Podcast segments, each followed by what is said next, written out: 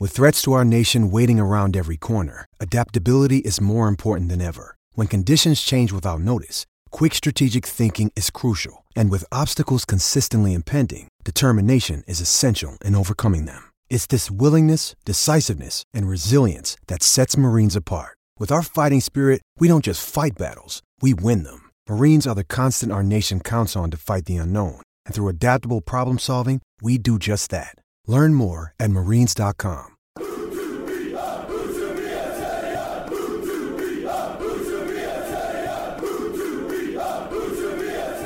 Right, I'm recording mine.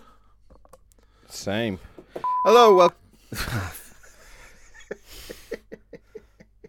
Hello, welcome to To Be a Terrier. Stephen Chicken here, joined down the line by a very childish David Hardtrick. How are you doing, Dave?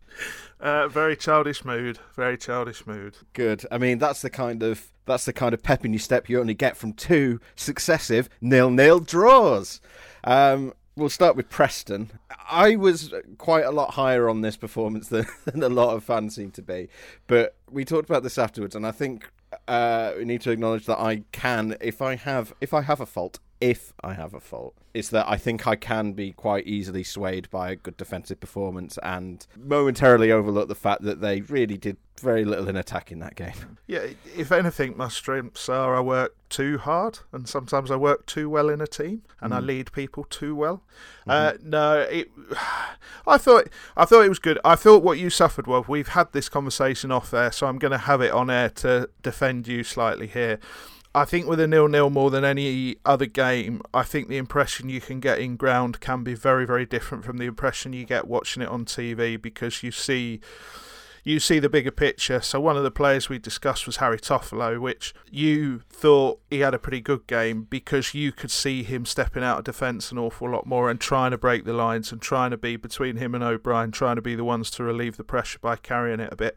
It just doesn't come over on TV in the same way, that sort of thing. So I, I've done it myself, Steve. I've been much higher on games than, than other people because I think it's something I noticed and I was aware of during lockdown. We often had quite a different impression to the games we were watching in ground to to other people who were watching them via iFollow, etc. So I kind of get it to defend you. Yeah, I think I was still went too high on Toffolo. I gave him an eight. Definitely shouldn't have been an eight, and I probably should have given Sinani a three, really, to be honest, rather than a four. But there you go. We never get the ratings right. Uh, people know my thoughts on them. I think they're a bit bit of a daft concept in general, but there you go. Um, doesn't stop us banging on about them all the time. Uh, um, but no, I mean the other thing that sort of played into that is uh, all the research I did on Preston. I know they're a mid-table side, but they're they're in such a good moment since since Ryan Lowe came in. You know they're doing really well. They've only lost once under him, uh, and they've got some really really good attacking players. Uh, you know I've always been every time I've seen Emil Riis play, he seems to be a dangerous player. He was carrying a knock, so he only came off the bench in this game.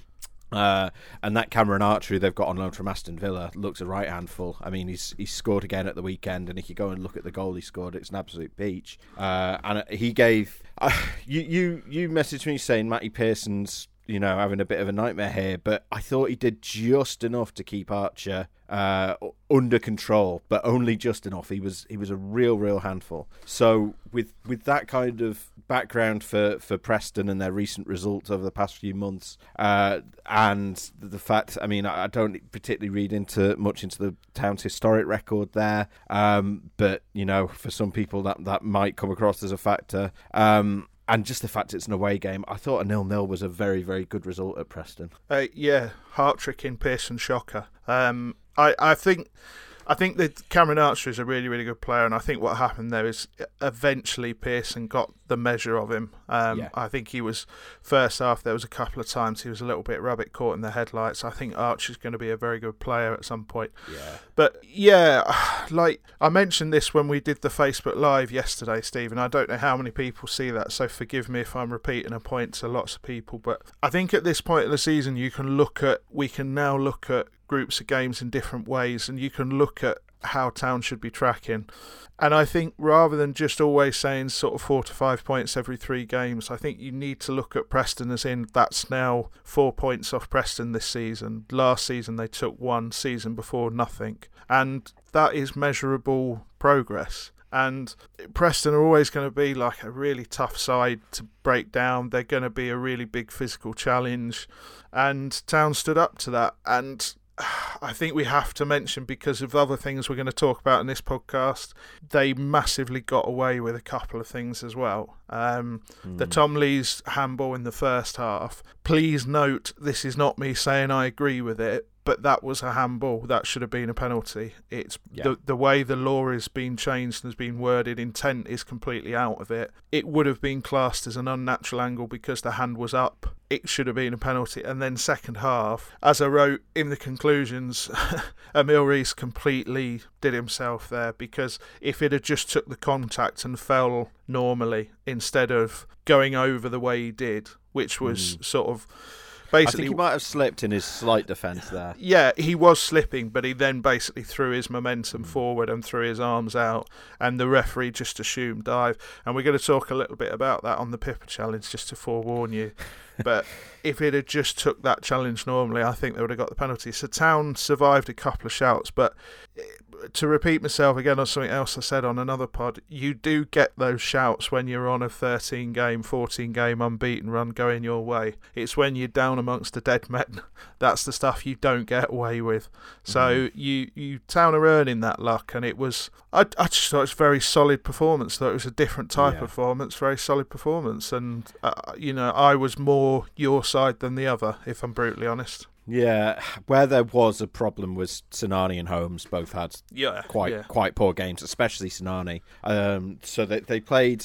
It was essentially it's it's hard to sort of sometimes to, to put Town into a conventional tactical notation because they will play one shape off the ball and one shape on it, uh, which every team does to a certain extent. But with Town, it's it can be quite extreme, and they were sort of five four one off the ball and four three three on it, which we've seen a few times this season. Um, but Sorba Thomas would, would push onto the wing, but when it was off the ball, he'd come back and basically become the on the right side of the of the of a back five. So the central midfielder in that um, was Danel Sinani. So he would play on the right wing off the ball. Holmes was left wing, and then when they were on the ball, Sinani would sort of stay in central midfield, and and Holmes went to the left wing. And it, it we've seen that before. We've seen Sinani played that role before, but for whatever reason, he just couldn't get to grips with it on Wednesday night. He was so every time he got the ball, he was really ponderous on it. And I'm not saying he's been brilliant constantly, but it was a particularly poor performance because every time he got on the ball, he was really ponderous. Preston had just closed him down. He was slowing down the play. He was way too casual on the ball. And then they, they switched it at, at half time to put Holmes in midfield and Sinani on the wing, and that worked better. So Carlos Corberán said after the game that they were struggling to get out of their own half in the first half, and then second half they were doing a better job at getting in, you know, getting into the opposition half, but then didn't know what to do in the final third. And I think Holmes did help them get, you know, at least get out of their own half, but I don't think he or Sinani particularly did them any favours in an attacking sense, which, to be honest, is primarily why he picked those two players. So that that that was the big disappointment. So I can understand why fans who obviously want to see, you know, you and I look at things from a very different angle to fans in certain games, and this is certainly one of them. Where you and I are going, well, that's a good result, it's a good point, it's a clean sheet. The fans are going, yeah, but we didn't threaten the goal, and I think that's completely fair enough, to be honest. Yeah, oh, absolutely, yeah. And I, I do wonder if we need to have a bigger conversation about Danel Sinani um, mm. because Town do have that option in the summer to to buy him, and I think we are at a point now where we've seen enough to say there has been a lot more of the performances like Preston than there have yeah. been the other way. He does a really good job in certain aspects for the team. You can pull some stats out that prove he's he is they are a better defensive unit with him on the pitch, but the yeah. problem is that's not primarily his job. I mean, you no. could argue it is under Carlos Corberán because that's how he likes his his teams to play. But you have to offer a little bit more than that, and I think Duane Holmes has really shown this season that you can do both. yeah. You can you can provide an awful lot in attack and do all that work off the ball.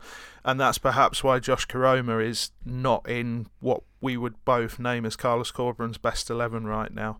So, yeah, I, I do wonder if we need to have a little bit of a bigger conversation about Danel Sinani and if maybe for the rest of the season, impact sub from the bench. Bear in mind some of the options Town have got and have got coming in, whether that might really be where he needs to be now. I think when Anjorin's back, I don't think there's I, th- I think it's very difficult to find a place for Danel Sinani in the Do side. you do you think uh, like Anjorin is obviously quite a flexible player, but he's done a lot of work for Chelsea on the left. So what would you do? Mm. Switch Holmes to the right and have Anjorin left? This is the this is the issue. is you? I think you need to have Sorba Thomas on the right wing. I think there's Mm. there's no argument to say that it shouldn't be Sorba Thomas on the right wing. And if Pipa's fit, I think he plays either at right back or right wing back. So um, I think you're then looking at.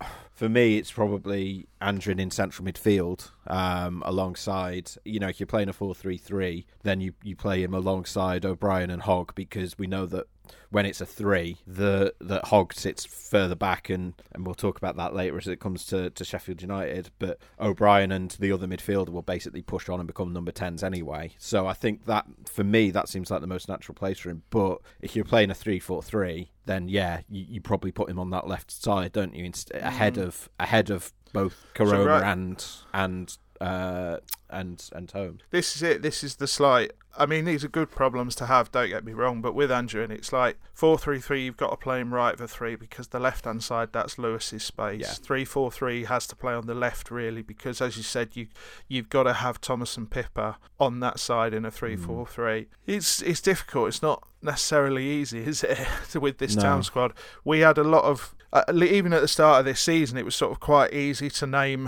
what was going to be Town's best team, best 11. And I think over the rest of the season, it actually becomes increasingly difficult. And that Yeah, probably leads us on to the team selection for Saturday. Yeah, predicted lineups are getting harder and harder. I mean, I got 18 out of 18 for, for Preston, which is which really doesn't happen very often. But before we move on, I do want to say, obviously, Duane Holmes has left out. I think Duane Holmes has had a, a good season overall and was going it was in good form going into that Preston game. You know, we talked about he'd Mm. scored four in his previous six starts, and you know he's he's I think he's having a better season than most expected. He is quite inconsistent though. Like, uh, I, I think that's probably partly a function of the positions he plays in. Yeah, but I think the different well, the difference for me anyway is like Duane Holmes good and Danel Sinani good Yeah. are two very different levels, and E- Duane exactly Holmes was about to bad and Danel Sinani bad are two very different levels too. I I know who I would who I would put my Yeah. stock in. Absolutely. Yeah, I think Holmes is all the positions that Sinani plays. I would rather play Holmes there personally.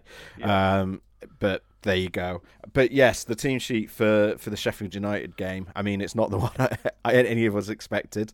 Um, but uh, and and you and I before the game were sort of ruminating and going, "Oh, I'm not sure about this," because we've seen Carlos Corberán make these kinds of bold decisions before, and sometimes they've come off in a big Mm. way, and sometimes they've really backfired in a ba- in a big way. And we were a little bit nervous about that team sheet. So it was the four changes. So out came Turton, Toffolo, Sinani, and Holmes, and in came Pipa, Koroma, Ruffels, and Russell. So I think we were fine with Pipa, Koroma, Ruffels. Um, uh, you and I have been, you know, obviously Pipa, we know his quality. Koroma, I think, given the rest of the lineup, it made sense to, to pick him uh, because you did need a, a play with a bit of an X factor. It didn't work out on the day, but I think the selection made sense on paper. Ruffels, you and I have been big fans of since they signed him. Uh, from the scouting that we did, he looked like a really shrewd signing, and when when they signed him, you and I said he looks like he could replace Harry Toffolo rather than be mm. backup to him. Russell was the one that we had misgivings about, and we have already received messages from people who, who have heard what those misgivings were last week. You and I sat here last week saying he's fifth or chi- sixth choice centre, central midfielder, try to sort of calm things down. And then, of course, Carlos Corberan picks him for a massive game, his first ever championship start, and also Josh Ruffels by the way. Um, but uh, he did really well on the day. I mean, we, we have to. We've already sort of given our misgivings about about. I don't think it's that either of us think he's a bad player. I think it's just that we're not quite as high on the hype as the fans are No. with him. I think it's right to say. But we have to give him his due. He did really well in this game. Yeah, he did, and like I'm really glad the fans are as high on him as they are because that's good and that's exciting. And it, it it's not that we're sitting here like being miserable and saying, "Oh, he's rubbish." It's just that. eh, Like the Barnsley performance, you know the caveats we put in. The Sheffield United performance, I thought was, I thought it was good, but admittedly, again, I'm not quite as high on it as some. I thought, I thought he did really, really well in certain situations, but there was a 20 minute spell after half time where he just couldn't keep the ball. Um, lost possession in that area of the pitch 12 times, um, and Hogg next to him only lost it five and took about a third more touches on the ball than than him. So that's that's not to sort of be down on the performance or anything like that. It's just that I think you have to remember this is still a young player who's got a lot to learn. There are a couple of times he got caught on the turn. There are a couple of times he was a little bit slow with the pass because Championship football is not something you master in 90 minutes. It's something you master in like 40 appearances, 50 appearances. It's it's difficult. And what you do have with John Russell is like a mountain of potential. Quite literally, Yeah. looking at Yeah. him, he is gigantic. But you just have uh, all the basic ingredients are there. He's got very good range of passing, very very good at receiving it on the back foot and and getting out of tight situations. Uh, His pace is an issue. There's no denying that. But you look what he could do at set pieces. Um, and he should have had a goal. We'll we'll get on to that. Yeah, you know, all signs are very positive that there's there's a very good player there. With the but, I still don't think we were wrong, Steve. I still think once Sanjarin's in and you've got Eiting in the mix, etc. I think it, it's like against Fu- Fulham. I don't know if he starts against Fulham.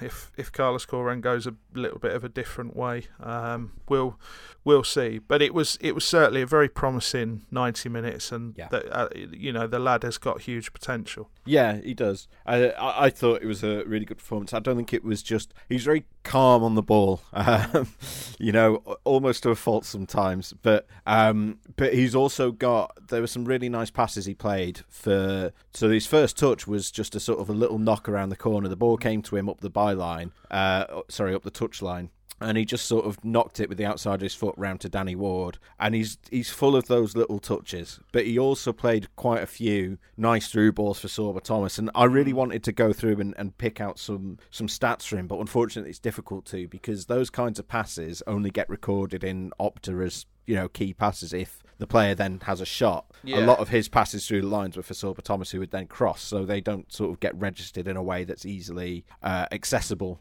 But there were quite a few of those passes. He had the. He's obviously a danger on, on set pieces, as you say. He probably had a should have had a, a penalty given against him. Uh, but I think that's a. I think you said you know you talk about the Tom Lees handball, and you described the uh, the the foul on Russell by uh, by Bogle as a VAR penalty, and I think I feel the same way about the Tom Lee's one against Preston, the the handball. But uh, he was a, he was a real real handful. Uh, I think there was a moment as well that the fans absolutely loved where he went charging through. This is where he makes up for his lack of pace. He went charging up the middle and uh, and. John Fleck basically jumped on his back and took a piggyback off him, um, try try to win the ball off him because he just couldn't couldn't get round him. He just shielded the ball really well as he was carrying it. So I think there was a lot there to like, and you can see why fans like him. Um, but uh, I think it was the other thing that uh, hadn't really occurred to me, and I can't remember if I put this in the conclusions or not. It hadn't really occurred to me how much better he would look if you had Lewis O'Brien alongside him because we've not seen him start with Lewis O'Brien. We've seen either Russell come on the bench alongside O'Brien or the other way around in the FA Cup. But we know that O'Brien does the work of two men off the ball. For all we're praising John Russell, I thought Lewis O'Brien was probably even better in the midfield. I Oh, thought he was. He, he was better. yeah, he was. He, was had a fantastic game. He was, you know, he was. He, he was had an, an absolutely outstanding game, but in that very Lewis O'Brien way, where he was just doing Lewis O'Brien things, and we've almost, mm. you know, we've we've come to expect it by now. Yeah, I, I do think there's a reason for that, though. I think the thing was they picked the right game to do this, and I mentioned this in Yeah. the final whistle showing that when you have Russell who has to sit a little bit deeper because he can't gallop up the pitch in a sort of Lewis O'Brien fashion.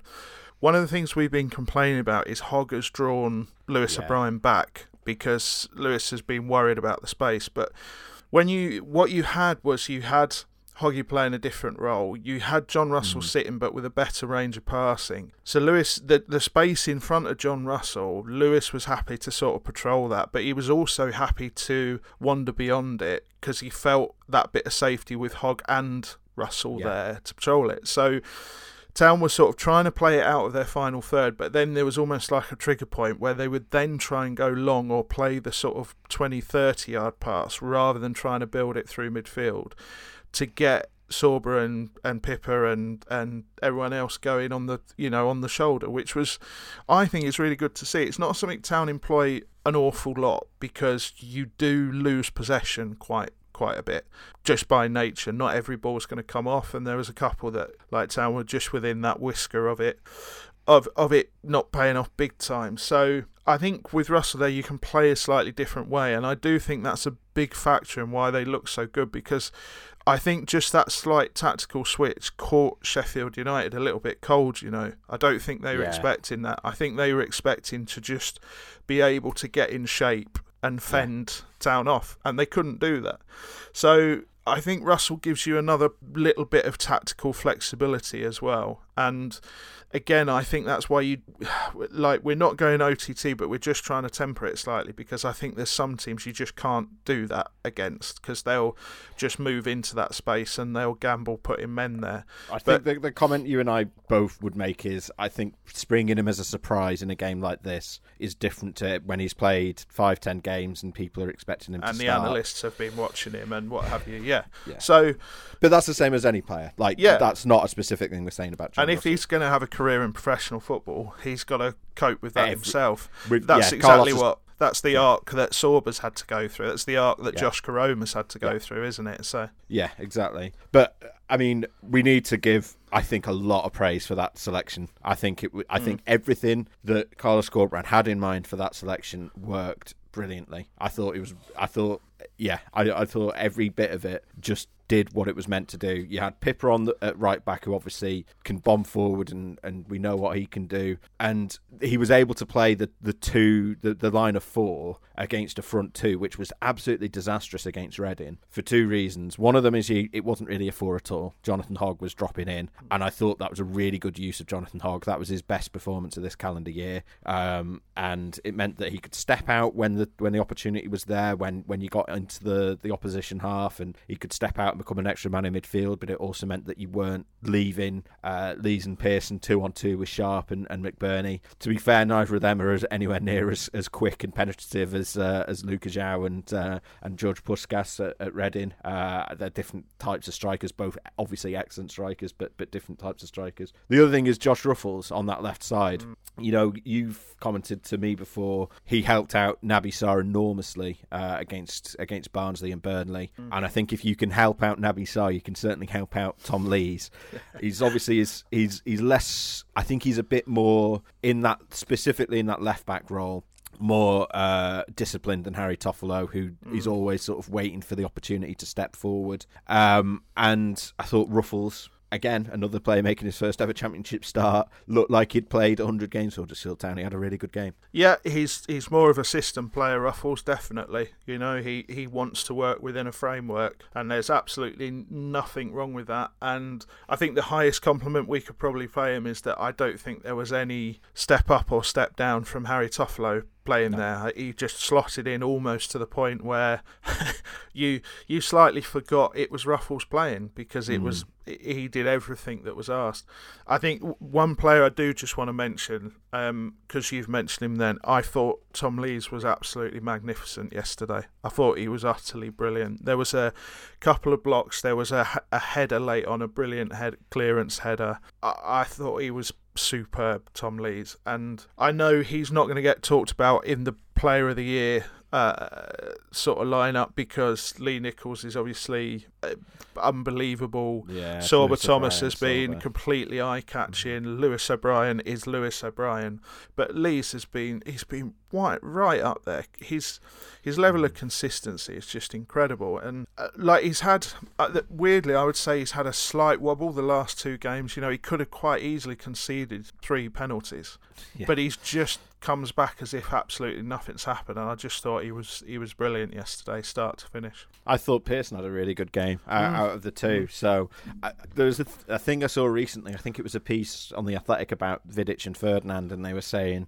you need to have uh, the best centre back pairings are a, a no nonsense one and a and a, a smoother one. And I think Town have got that with with Pearson and Lees, or they have it with. Um, with Pearson and Colwill, if if when Colwill's back, I do wonder, and we've not really had much of an answer to this, but I think there's maybe the but I it's hard to read the FA Cup selections. I do wonder if they do stick with a four and they need to, when Colwill's back, which hopefully will be against Fulham, although Carlos wouldn't uh, commit to that. I think he's learnt not to try and put dates on, on on returns at this point. But Colwill should be back in training this week, so hopefully he'll be ready for Fulham. Who do you drop out of Pearson and Lees? And I genuinely am torn on it. I mean, on paper, I think you say probably drop Pearson because I think Lees has more to his all-round game. But I can also I wouldn't make that argument very strongly. And I, and if Carlos went with Pearson and put Lees on the bench, I would completely understand that. Uh, yeah, I mean they've both had a fairly metronomic level of fitness. They've both, you know, I know Pearson's had a couple of bouts of illness. I think Lee has had a bout of illness as well. But it, it's very, very difficult. And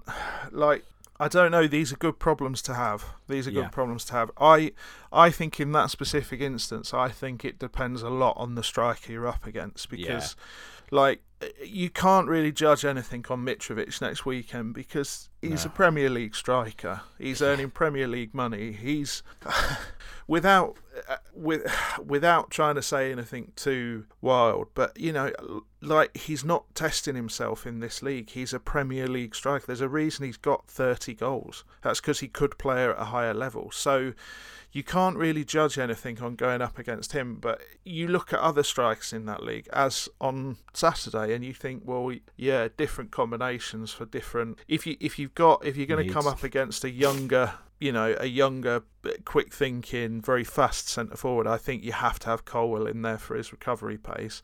I think there's some games where you you may even consider not having Colwill, which is crazy when you're talking yeah. about a potential future England captain. Well, that's something that we're yeah that we've that we've we were really worried when Colwill got injured and mm. it became clear he was going to miss sort of five six games. It was like oh they've struggled to cope with his absence before, but they've they found a good way. You know they found a way to do it. They've they kept four clean sheets in the last four games, and yeah okay, one of them was against Barnsley in the cup and Barnsley. Oh, mind you, they beat QPR the other day. So mm. um, and uh, you know and one of them was against ten man Derby, but still they've also kept clean sheets against a good, very good Preston side and a very good Sheffield United side. Sheffield United have scored ten in their last five games. Yeah, you know, like that. I think, and I think it's actually, if you look that that over since Heckingbottom's come in, I think they're averaging a couple of goals a game. So it's no mean feat to keep a clean sheet there at all. Yeah. I think the only other side who've done it since he came in were Derby, and obviously Derby are a very specific set of circumstances, to be brutally honest with you. So yeah, yeah it, it's no it's no mean feat, and I think that to just go back to Ruffels a little bit, I think the good thing about Josh Ruffels is he is more of a system player, so he can come in and he can play. I would wager he can put in exact same performance next to Tom Lees as he can next to Levi Colwill, mm. as he mm. could in truth next to anyone else, because he just wants to go about his business in a sort of, you know, quietly effective way that benefits the system, and I think that's great. And I think, like, let's be honest, Harry Toffolo getting dropped yesterday, which is what it it was. Yep. He was he was dropped. You can't frame it any other way. Has been a little bit of a while coming because he's not been in great yeah. form, and we've discussed it at various points. And there have been games where he's looked a little bit back to himself, but he's been sort of wandering forward into space. He's not really had enough intent in his game. And to be honest with you, I don't see any reason why you would necessarily now say Harry Toffolo is undroppable and has to start every game, which again mm. Is an unthinkable situation over you know compared to last season, isn't it? But yeah. that is that is the reality now, and I think Toffolo really has got to has got to up his level a little bit because there is serious serious competition there that side now. I really think that his performance against Reading probably made up Corberán's mind that if he was going to play a four against a two, even even knowing that Hogg was going to drop in, if he was going to play that system against Sheffield United, it had to be Ruffels and not Toffolo. But particularly when you got Pipa the other side as well, yeah. who, who I mean, we know wants yeah. to play.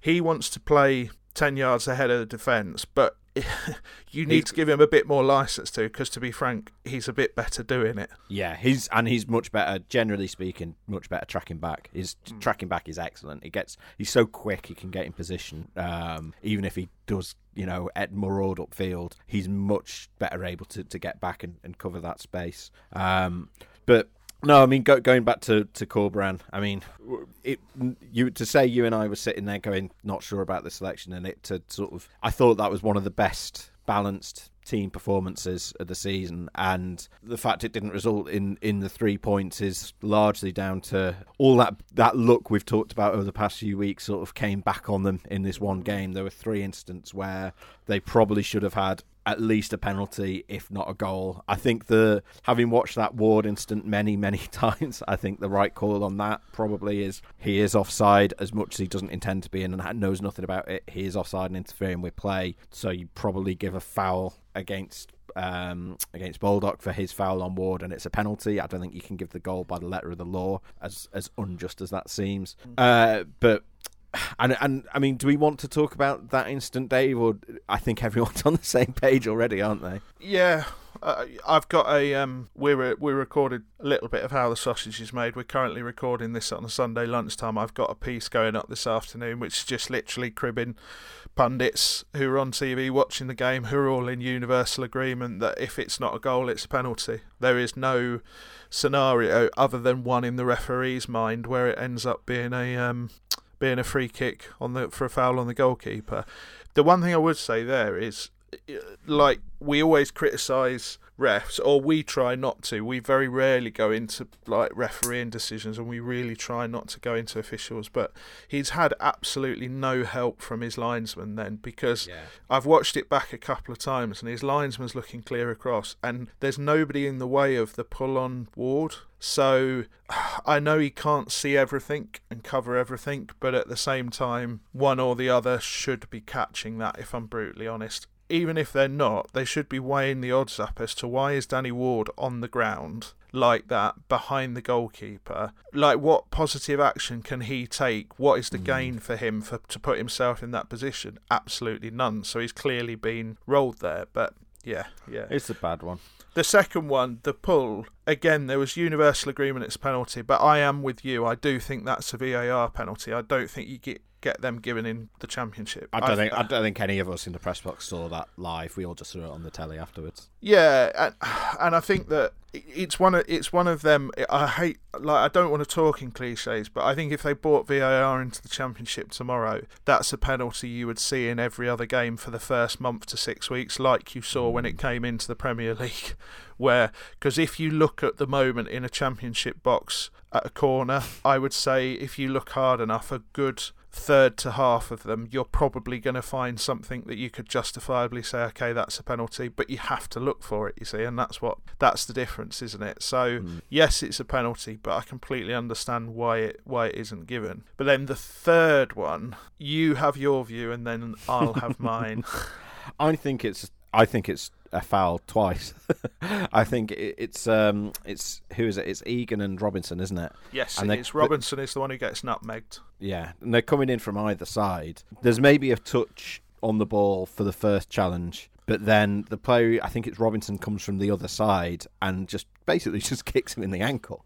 Mm. And and to me, I I thought it was yeah, I, I, will hand on heart. In the ground, I didn't think it was a penalty. I thought it was a dive.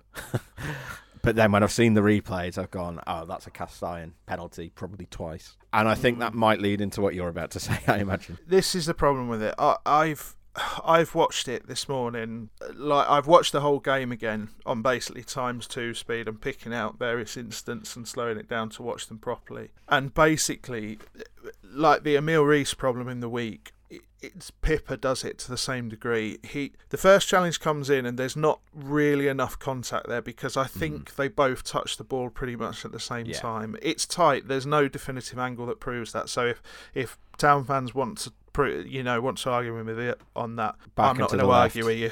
yeah, I'm not going to argue with you. But the second one, the contact comes in. It's clear contact. The ball has gone through his legs, so it's a penalty. But the problem is the contact comes and Pip doesn't actually go until just after the contact. And then if you look, he flicks his leg up and goes down. And the problem is, it's that thing about just take the contact naturally and go down, and you get the penalty there. mm. But when you play for it and you flick the leg up and you roll round as you're doing it effectively so you can look at the referee to see if he's going to give it, you're doing yourself no favours. And in ground, you weren't the only one. There was a couple of people in the press box because there was a little bit of debate as to whether it was a dive or not. And the problem is, you have to understand that we're then looking at replays and going, okay, there's likely two points of contact there. The second one is certainly enough toward the penalty. It should be a penalty. But if the player frames it like that, the referee is watching it real time and has only got one chance to make Yeah. a decision. So again, like VAR undoubtedly gives that penalty, but at the same time, it's a classic case of one thing can can be ca- Yeah. that two things can be true at the same time, which is exactly the same as Lees on Riis. It can be a penalty and it can be a dive at the same time, and that's Mm. in all honesty, that's what I thought it was. And there's no doubting it should have been a penalty. There's no doubting VAR awards it, but also in my mind. Unfortunately, the the single biggest reason it's not being given is the way Pipa chooses to go down and just flick his leg back out. And and I I do wonder if he's earned a bit of a reputation for doing that as well. Well, uh, he does he does have a tendency. I'll be honest to Um, uh, listen, I don't, I don't know. I, I don't necessarily, I don't necessarily think that. If I'm brutally honest, but I could totally see it. What I would say is that referees talk, Mhm. and Town have just got away with three pretty cut and dried. Certainly, two of them, the the the two tackles from Leeds, maybe not the handball, but the two tackles from Leeds were pretty cut and dried. You do wonder if the referee had his in his mind, you know, it, not a leveling up process, but almost an unconscious bias, essentially, Mm. because it's it, they're humans, and that's human nature. There's the Barnsley disallowed goal as well. Yeah, it it's just, uh, and this isn't some overarching conspiracy or anything like this. This isn't a conscious thing. It's just subconscious feeling. But I do, I do think Pipa has done himself out of that penalty himself. If I'm brutally Yeah. honest, I wouldn't for a second debate whether it was a penalty or not. It was, but I'm saying take the. Con- Yeah. I think I think if Danny Ward is in that situation, he would go down a different way and get the penalty there. If I'm brutally Yeah. honest. That said, Town could have got all three penalties and missed all three. So, yeah. and, and that's a very real and very worrying scenario for Huddersfield Town fans. I yeah. I thought it was a really good performance on the whole, though. I thought they deserved more. Um, they they owe a lot to Lee Nicholls that they still got out of it with a point and a clean sheet. Uh, it was a brilliant save, and it was one of those saves where you're almost not sure if it was a save because you. I had to convince someone in the press box. No, he did actually get a hand to it. Um, Do you right? On, honest thing on that save specifically. Do you think he stuck the foot out to divert the ball away after deliberately? Because No. again, I mm, yeah. See, I've watched it this morning, Steve. Like I, I, I've- watched it five or ten times, and I don't for a second think he thinks, "Oh, the ball is there. I'm going to raise my Oh. foot and clear it out the area." But as it comes back, there's a very clear and distinct reaction. I think, just like a complete instinct Reflex, reaction, just to just to try and get something on the ball. And I, I, I think it it might be deliberate, which makes it even better in my Hmm. There you humble. go. He's having a brilliant season. I mean, Yeah. He's he's a player we don't talk about a lot because it's hard to sort of talk about. it's hard to put much analysis on goalkeepers, particularly when it's so obvious that that they're doing so well. But I mean, he's got the most clean sheets in the championship, despite the fact that Town don't have a particularly brilliant goals against record. It's perfectly good. Don't get me wrong, but it's you know it's not amazing. But Yeah. the clean sheet record, he's got the most of anyone in the in the division. He's absolutely deserved it. Uh, I think he's he dominates his box. It's everything we've said a million times before. You know, he's he, he Carlos after the game was talking about there are games where you need him to make loads of saves and he doesn't like those and there's games where he doesn't need to make loads of saves and and those are the ones he likes and and it was one of those games yesterday that was really the only massive moment where he had to, you know, was massively forced into action. But the way that he just controls his box, when a ball goes in, you just know he's going to claim it. and and you know, you and I had the discussion. Can you think of a time where Lee Nicholls has made an error this season, um, like a, a serious error? And the only ones we could think of were he went for a punch and didn't get to it in one of his first yeah, I think I think it might have actually been his first game. It was late on in the game, and he came out and completely missed the ball basically. And I think it was Lees just swept up and it was it was dealt with. And the only other one I could think of was letting the ball go under his foot against Forest, Mm. um, which he then uh, ran back and, and stopped it from going in. And that's it. The entire season, um, he's he's having such a, a brilliant campaign. He's such a key player for Huddersfield Town, um, and yeah, I think there's there's not really much more we can add to that unless you've got something, Dave. No, I've I've got a piece going up on him first thing tomorrow morning. Um, well, just with some quotes and, and some stats. Really, he's he's second in the league for save percentage, and uh, the the lad who's ahead of him, Hull's keeper, has played less than half the amount of time in the first team. But it's Nicholls' level of consistency is is quite remarkable, really, and. Like I often get a comment or two that we can be um, too easy on the club in some respects. I don't think we are. I think we're just analytical. So where people want us to weigh in on certain things, we have to look at the whole picture. I think the recruitment team deserve a lot of praise for their work over the summer. But with mm. Lee Nicholls to get a keeper who wasn't even making the MK Dons bench at times last season, I think it's quite remarkable to now have genuinely a top three keeper in the league by the metrics by which they're measured. That is a remarkable piece of work to pick that player up for a free. Um, it was it was head of goalkeeping. Paul Clements was was the man who brought his name. good old Clem. Good Yeah, old Clem. Um, and there are. Don't get me wrong. Me and you both think he needs to work on his distribution. And I thought he was better. Uh, yeah, actually. I think he is getting better generally. I think he needs to work on that. But yeah, he's he's just what you the the very best keepers you don't even think about. that's Yeah. the thing, isn't it? You don't even think about. You just trust them to do your job, and I think Yeah. that's where we are with Lee Nicholls. Yeah, yeah, absolutely. I mean, we could keep going on naming individuals for this game. I, I think the where things did fall apart a little bit, unfortunately, was Josh Koroma, and he's a player that we've been quite critical of this season, and it's almost at a point where it's like, oh, I feel like we're singling out Josh Koroma for criticism quite a lot this season. But I think this game it's kind of unavoidable. Um, I think you had it spot on when you said to me he had all uh, mostly had the right ideas. There was one move where they got sort of a four on one with him being on the ball and three runners ahead of him, and he didn't even look up and see what was ahead of him. Um, and I thought that was poor because they he, if he'd played any of those players in, it's a goal. But other than that, he had the right ideas. He was getting in the right positions. He was trying the right things. They just his touch just wasn't there. His final ball just wasn't there. It was just one of those days for him. And it it happens. You know, you see Mo Salah will have hours of games where, where he's like that. It, it's a sort of a hazard of the job for a, for a winger. So we're not sort of getting on at him.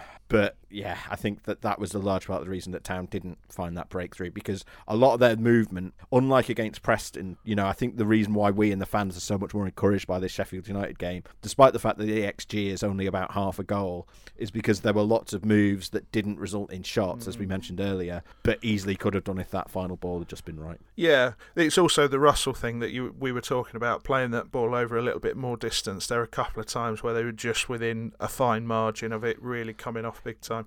Sheffield United defended really well, I would Yeah. say as well. Their centre Yeah. backs were excellent on the day. I think there's a couple of things with Koroma. I think he, uh, I don't think the system suit gets the best out of him, if I'm brutally honest. But this is the system that Huddersfield Yeah. Town now play, so he needs to adapt. But also, I, I think he's a confidence player, and he's not. You know, his his level of confidence is not where it needs to be at the moment. You can see us taking one touch too many. Ev- Precisely. Every the time he's on Barnsley ball, game, the Barnsley game was the epitome of a player who is just desperate to try and score by any means possible, just because he thinks that's going to magically bring back all his, that's going to restore all his power. And like a lot of people, we copped a little bit of flack for points for saying it was an infuriating performance because a lot of people saw a player really trying and really trying to get something from the game, whereas we saw somebody taking a lot of shots from a lot of angles and a lot of positions where it was just never gonna, it was never gonna happen. I, I think Koroma's good enough to, to come again. It's not like it. We're worried it's a long term problem or anything like that, is it? He's he's a very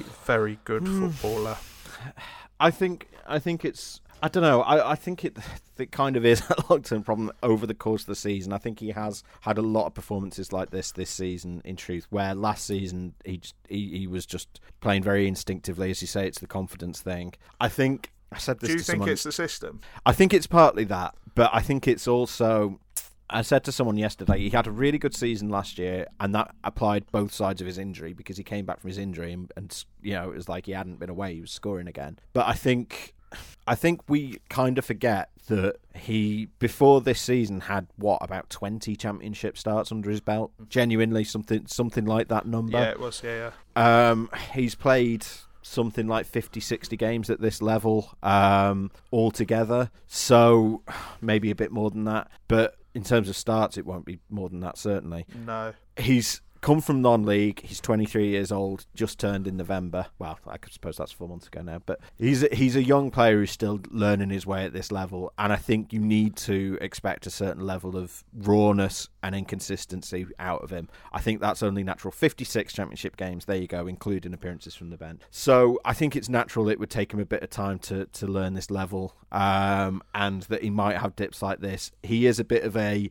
he's not a precision tool. He's a bit of a blunt instrument. He's he's the kind of player who you probably need to give him four or five shots for, before he'll get a goal, but he'll just keep trying and hammering away. Um, but I think he was the right, as I said earlier, the right selection for this game on paper because when you look at what was behind him and what was either side of him, you needed to have that player who had that goal threat in this side because otherwise, I think there's a risk that, particularly with Ruffels behind him, there's a risk that it becomes a bit um, everyone doing their jobs. Everyone's working the system, but no one is doing anything out of the ordinary and, and you know and unexpected. So, I think it was the right decision to keep him in um, rather than Duane Holmes, uh, who is a bit more of a system player. But um, yeah, it, it, just wasn't his day. No, it wasn't. It wasn't. But I, I think he'll have others. I think I, yeah, uh, like he. Firstly, he's he's 23 till he's 24. That's a fact, Steve. Um, mm-hmm. But you're exactly right. He is a young player. He has he has got to learn a little bit, and I think we were worried that not that Carlos Corberán had given up on him, but we were worried that his work off the ball was really costing him in Corberán's Yeah. mind for a while. I think he's working really hard to try and put that right, and I think it's perhaps costing the other side of his game a little bit at the moment. But I I still think there's time for him to find the balance. Yeah, I think he's sort of unlike other players, maybe like that discussion we had about Sinani earlier, where we're saying maybe it's time for him to have a spell out the side. I think, and we've said this before, we've been saying it all season to be fair, Koroma is, is the kind of player who you, you just persist with him because Yeah, you, you Yeah, just yeah, feel like there's a you just feel like there's a chance that he'll finally hit hit that run, get his confidence going, and then he'll score four in seven. you know, um, and yeah, I mean, as I say, maybe when Anjorin is available, that becomes a different discussion. Hmm. But for the time being, I think for games like this, you need to have him. I, I think. I thought the front three all did their in terms of the runs they were making and things like that were, were excellent. I thought Danny Ward, particularly first half, had a really good game. I, I, if there were two players I was a bit harsh on, it was probably Danny Ward and Sorba Thomas, but I just felt like I couldn't give them more than a six, um, which is again to reiterate an above average mark. Just because I feel like you need to have a, an end product before you can, you know, you need a goal or an assist before you can uh, before I can put them higher. And maybe that's a bit harsh on Sorba Thomas in particular, given that he basically did have an assist, but it was uh, unfairly ruled out by the officials. But I mean, the big thing out of this game for me is it. it it was a very, very convincing display against a very, very good side who are going to be right up there in the promotion picture. You're going to think, you must think on, on current form. They came in off the back of four consecutive wins, Sheffield United. So to come out of that game saying, do you know what, they're really unlucky not to get a win there, gives me an enormous amount of heart going into knowing that they've still got games against other big teams, other promotion chasers still to come. Because coming into this game, I was like, mm, I'm not convinced that they're going to get those two or three wins they need from those games against the big boys.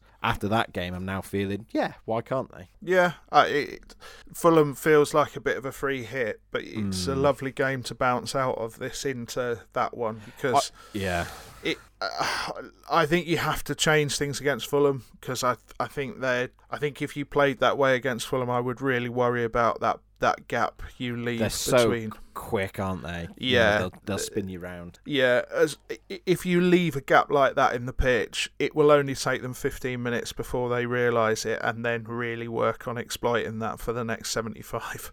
So I think you, you have to be very careful. But I don't.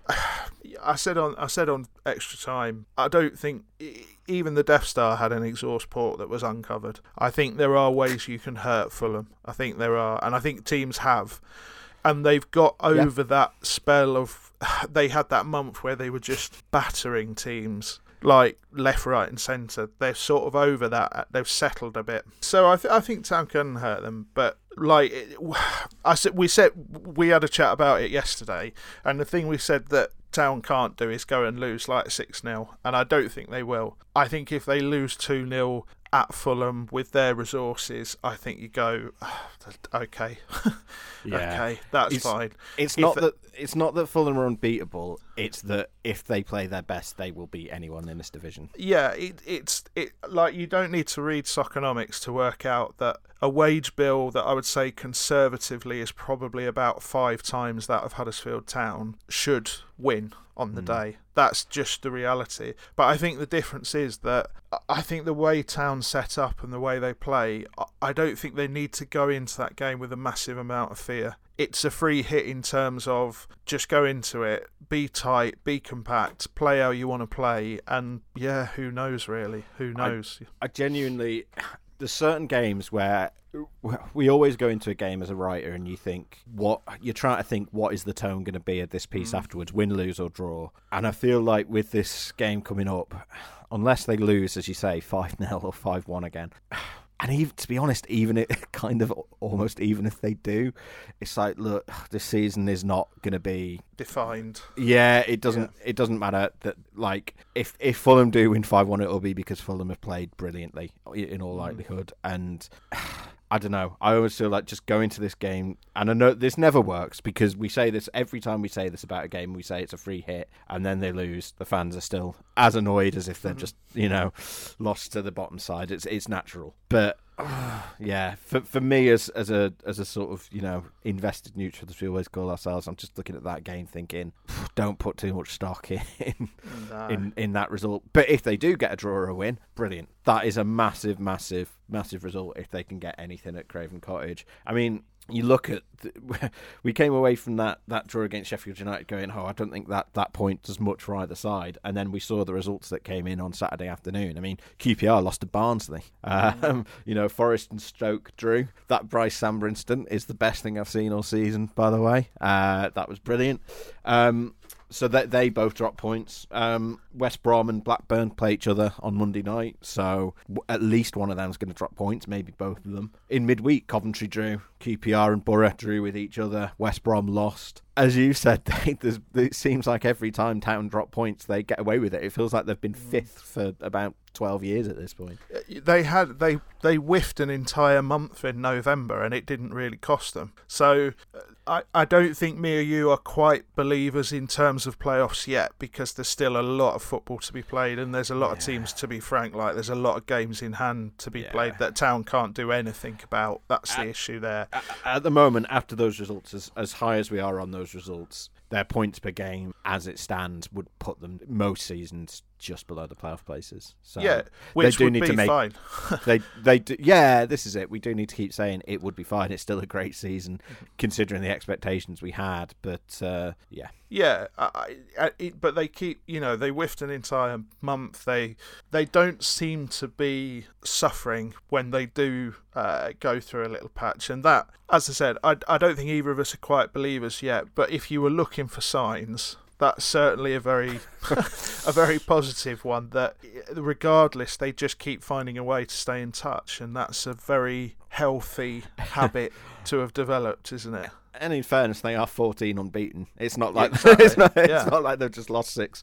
You know, they've um, you know they've still been picking up points even when um, games where they've not been at the best, they've picked up points. Games where they've been at the best, like mm. like that game uh, against Sheffield United, and, they haven't got the win. But you know, and you've got to like in terms of positive signs, you've got to look at the squad as a whole at the moment as well. We've just spent a whole podcast basically breaking down a lot of player by player positions from a game. They've got so many options on the bench now. Carel Eiting didn't feature at all against Sheffield United. Mm. They, I think it was, I can't remember who didn't get against Preston, but basically one sort of big first team player doesn't feature in every game. They've got Tino Anjorin to, to come back. They've got players developing on the fringes, the likes of Scott High, etc. They, they, this is the healthiest position Huddersfield Town have been in. Take the league completely out of it. Take the 14 game unbeaten run at completely out of it. This is the healthiest position Huddersfield Town have been in since me and you took over this podcast, Steve. Right now, and mm-hmm. that's quite remarkable really. That's quite remarkable. And it's also uh, it's it's there's been a lot of long-term work that has gone into it but it's also happening in a far shorter time frame than i think even me or you realistically expected it to happen.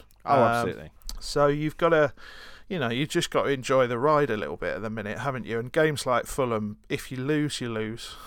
if you lose, you lose. It shouldn't detract from all of the other good stuff, is the thing, isn't it? That's why it mm. feels slightly free hit to me, if I'm honest. Also, the fact that their games after that are Cardiff, Birmingham, and Peterborough, um, which are all games you'd expect them to win. So yeah, I don't, I, I don't think they win. They will win all three because it, you know that that is never how it works. But they're all winnable games in isolation. Yeah, and that Cardiff game, five pound on the day or whatever it is, yeah. it should be packed again. It's half term, you know, yeah. quite right. They're quite right in saying the kids don't have to go to bed. Just try and get down and enjoy it. You know, if, if you never know in football what's around the corner and things could go the wrong way before the end of the season. Who knows? You have to live in the moment. So it's what it's it's worth just enjoying where they are right at this minute. Yeah, there we go. I'm on holiday now. I'm going to edit this, stick it out. I think we've said yesterday so many times that I'm just going to have to put it out on Sunday, Dave. Um, but um, no, I'm on holiday until the Fulham game, so I'll be back that morning uh, for, for, that game. But Dave will take you through the rest of the week, so get following at David Hartrick on Twitter uh, for all your updates at Examiner HTAFC as well. Uh, people should probably buy your book as well, I reckon, Dave. Yes, yeah, silver linings on Bobby Robson's England. But yes, you have me this week, so I look forward to lots of the. Has anybody got Mel Boov's number in the comments on articles? And when is Stephen Chicken back again? Question mark in the other ones. I look forward to a lot of that this week. Beautiful, always nice. And uh, yeah, we'll see you next time. Thanks for joining us as ever. Goodbye.